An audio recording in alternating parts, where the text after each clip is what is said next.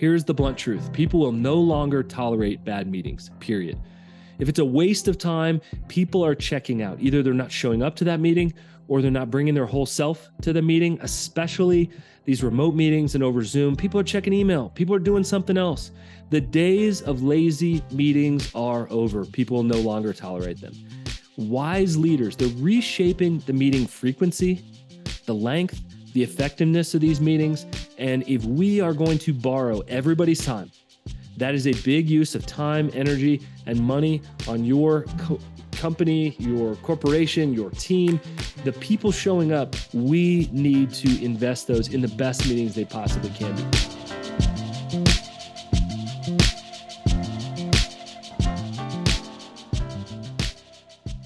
Welcome to twenty twenty-three. Hey, a lot is new in your life, and a lot is new at Stay Forth. One of those things, the name of this podcast. Here's the spoiler alert, guys. Same great podcast, same great topics. We're going to have some amazing guests, as we always have. We're going to continue to shine a light on how you can lead and live from a healthy place, how you can be effective, how you can have impact, how you can steward the one life God has given you and be the healthiest leader possible. But the name has simply changed to Stay Forth Leadership Podcast. Why? Well, we just didn't want to confuse anybody. We are still Stay Forth. We are still a coaching organization. This podcast is going to continue to meet the needs that you regularly have as a leader, the kind of topics that leaders are talking about, the kind of topics every single week that I'm coaching leaders about, the kind of topics you need to stay sharp and fresh on. So we just want to let you know the focus of this hasn't changed, but the name has changed just for the sake of clarity. And also, we want you to share this. We want you to bring your team into this. We want you to text this over to somebody and say, can you give this a listen? What do you think about this? We're always going to stay fresh and practical here. Basically, we don't pull topics out of midair. We pull them out of coaching conversations. And when I hear two, three, four, five leaders talk about something, I know we need to be discussing this on the podcast. So what are we going to kick this year off with? I believe that there are some unique opportunities right now. In fact, there are best opportunities in twenty twenty-three. And I narrowed down this list. How did I get to it? Well, I've been listening intently to leaders over the last six to twelve months, change in some significant ways. And I've seen a, a bunch of leaders that I would call wise leaders, leaders who are understanding the times, understanding the changes. And they're not just talking about making changes. They have started to make these changes and they're already seeing fruit from them. And so I've categorized them and I've been thinking through this over the break. What are the opportunities in twenty twenty-three?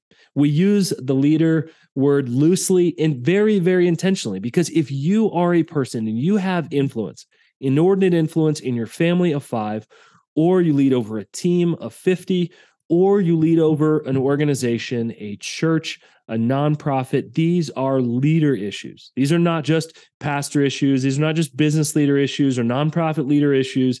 This isn't about the technical pieces of your role. These are things that every single leader, young, old, small organization, big organization, nonprofit, for-profit, ministry space, solopreneur, you name it, you can change all of these things. So here we go. The best opportunities in twenty twenty-three for you, a leader. In light of the change that we have been experiencing, opportunity number one is redesigning meetings. Here's the blunt truth. People will no longer tolerate bad meetings, period. If it's a waste of time, people are checking out. Either they're not showing up to that meeting or they're not bringing their whole self to the meeting, especially these remote meetings and over Zoom. People are checking email. People are doing something else. The days of lazy meetings are over. People will no longer tolerate them. Wise leaders, they're reshaping the meeting frequency, the length, the effectiveness of these meetings.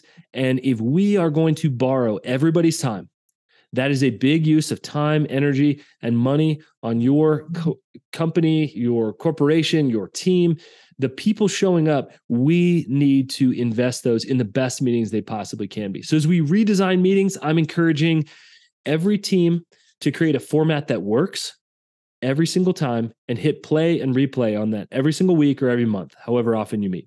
I'm also encouraging leaders to have shorter, more effective meetings less frequently. Let me say that again, shorter meetings, less frequently, but more effective. That's what we want overall. So redesigning meetings is opportunity number one. Opportunity number two is reflecting personally and as a team.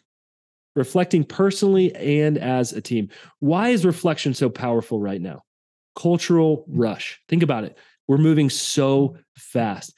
Perma anxiety. Anxiety is everywhere. Pausing to reflect is becoming more and more powerful.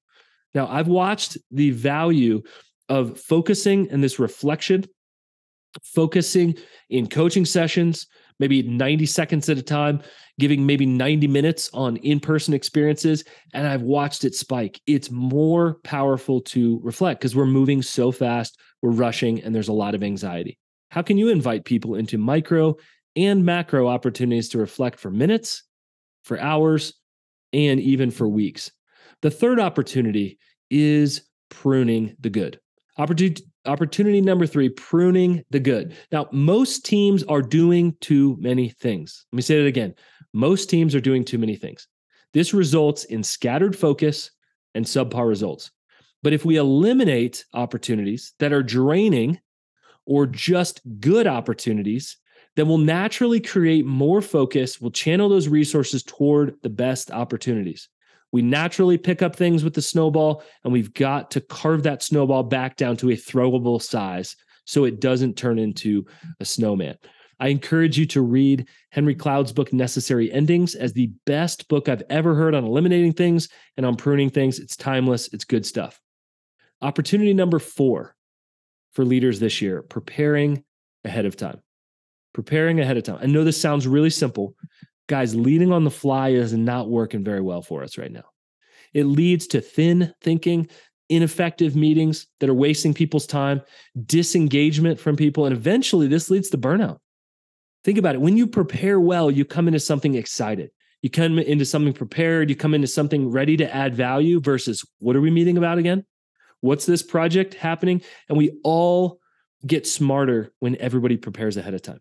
We all get dumber when people don't prepare. We say, why are we here again? We're wasting other people's time. Guys, that's bad stewardship. And it is not working for us right now. Opportunity number five is leading through questions. Leading through questions. We've had a steady diet of information overwhelm mixed with a whole lot of yelling at each other, especially online the last few years. Question is, who's really listening to me? People need to be listened to. They need to be empathized with. And this creates a massive opportunity. Now you're saying, of course, as a coach, you would say lead through questions. Guys, I get to see the power of questions every single day, of how powerful the right question can be. Added with listening, added with reflection, we're going to learn a whole lot about leadership, about those we serve with, and we're going to be able to adapt and move differently. Questions have always been powerful. I believe they are a secret weapon right now. We cannot afford to just lead through statements. We have to lead through questions. Opportunity number six, sharing the context. Sharing the context. What do I mean by this? Well, the last three years have been a blur of change. And some days we say, how did I even get here? Then you add the holiday season to that. And I believe there are three very important pieces to the context. Number one, we must slow down and we must ask, where have we come from? Where have we come from? That's context. The second, where are we right now? Where have we come from? Where are we? And the last one is, how are you doing? How are you doing? That's the context of the leader, the context of our past, the context, where are we right now in this moment? And then, and only then, can we innovate effectively. We've got to share the context. And yes, that involves slowing down in order to do so. The last, the seventh opportunity that we have right now as leaders is personalizing communication. Guys, personal communication in a mass everything world, mass marketing us from all different sides. Guys, personal touches are more powerful than ever. Handwritten notes, a quick call to check in. But guys, I am particularly excited in seeing a whole lot of favor in the area of short videos texted to people. Encourage them, share something, share a wrap-up of your time together. Personal communication is going to win the day. Now, let me go back over these again. Seven opportunities we all have as leaders right now. Number one, redesign meetings. Number two, reflect personally and as a team. Number three, pruning the good. Number four, preparing ahead of time. Number five, leading through questions. Number six, sharing context. And number seven, personalizing communication. Here's the question I'm going to leave you with. Which of these is your greatest opportunity in twenty twenty-three? So long.